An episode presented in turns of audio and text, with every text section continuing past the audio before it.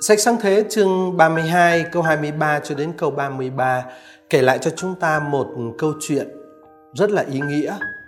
Câu chuyện về cuộc vật lộn suốt đêm của ông Jacob với Thiên Chúa. Cuộc vật lộn này có thể được đọc như là một câu chuyện ẩn dụ về cuộc tìm kiếm căng thẳng và khắc khoải trong suốt Kinh Thánh.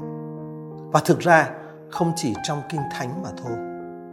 Đó là cuộc tìm kiếm của Thiên Chúa đi tìm con người và cuộc tìm kiếm của con người đi tìm Thiên Chúa. Cuộc tìm kiếm đó không bao giờ kết thúc và nó diễn ra gần như là một cuộc chiến đấu, ở trong đó có vẻ như không có người chiến thắng. Nó có vẻ là một cuộc vật lộn bất phân thắng bại. Ẩn dụ về cuộc vật lộn này nói với chúng ta rất nhiều về sự căng thẳng nằm sâu ở bên trong nền tảng của mọi mối tương quan của con người với thần linh. Một sự căng thẳng không thể né tránh hay phủ nhận, nhưng buộc phải đối diện và trải nghiệm.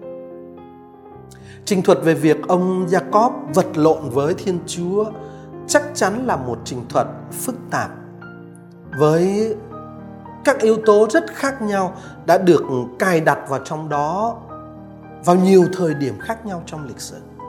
Cho nên về mặt biên soạn, đây thực sự là một công trình phức tạp. Rất nhiều thế hệ, rất nhiều thế hệ đã can thiệp vào cái việc biên soạn trình thuật này. Nhưng mà điều này đã không làm mất đi cái sự thống nhất căn bản và cái điểm nổi bật đặc biệt của câu chuyện, khiến cho câu chuyện này vẫn luôn là một ẩn dụ. Một ẩn dụ rất có ý nghĩa về những gì mà dân của Thiên Chúa liên tục liên tục trải nghiệm ở trong cuộc tìm kiếm Thiên Chúa của mình. Và có hai chi tiết của câu chuyện này đáng để cho chúng ta chú ý một cách đặc biệt. Chi tiết thứ nhất là cái cuộc vật lộn này kéo dài cho đến tận lúc hừng đông đã ló rạng. Và kết cục cuối cùng của cuộc vật lộn vẫn không phải là một sự phân biệt thắng bại. Khi cái nhân vật bí nhiệm kia đạp vào hông của ông Jacob và Jacob từ đó bị sái hông thì cuộc vật lộn kết thúc nhưng mà không phân thắng bại. Rõ ràng có một cái sự căng thẳng thật sự. Sự căng thẳng giữa hai cuộc tìm kiếm, con người tìm kiếm Thiên Chúa và Thiên Chúa tìm kiếm con người, xem ra không bao giờ có thể giảm thiểu. Luôn luôn cuộc tìm kiếm, hai cuộc tìm kiếm này rất căng thẳng. Và trong thực tế, và đây chính là cái chi tiết thứ hai đáng chú ý, hai cuộc tìm kiếm đó tuân theo hai cái logic rất khác nhau. Về phía ông Jacob, tức là con người đi tìm Thiên Chúa, khi ông Jacob đoán là ông đang đối diện với một hữu thể thần linh thì ông nói: xin cho tôi biết tên của Ngài. Ông hỏi tên của Thiên Chúa. Trong câu hỏi về tên của Thiên Chúa, tức là về chính bản chất của Thiên Chúa, một trong những cái lời hỏi cấp thiết và quan yếu nhất của nhân loại đó, thì ở trong cái câu hỏi về bản chất của Thiên Chúa đó gộp tóm tất cả sự nghèo nàn mong manh, nhưng đồng thời cũng là sự can đảm liều lĩnh của con người đối diện với thần linh.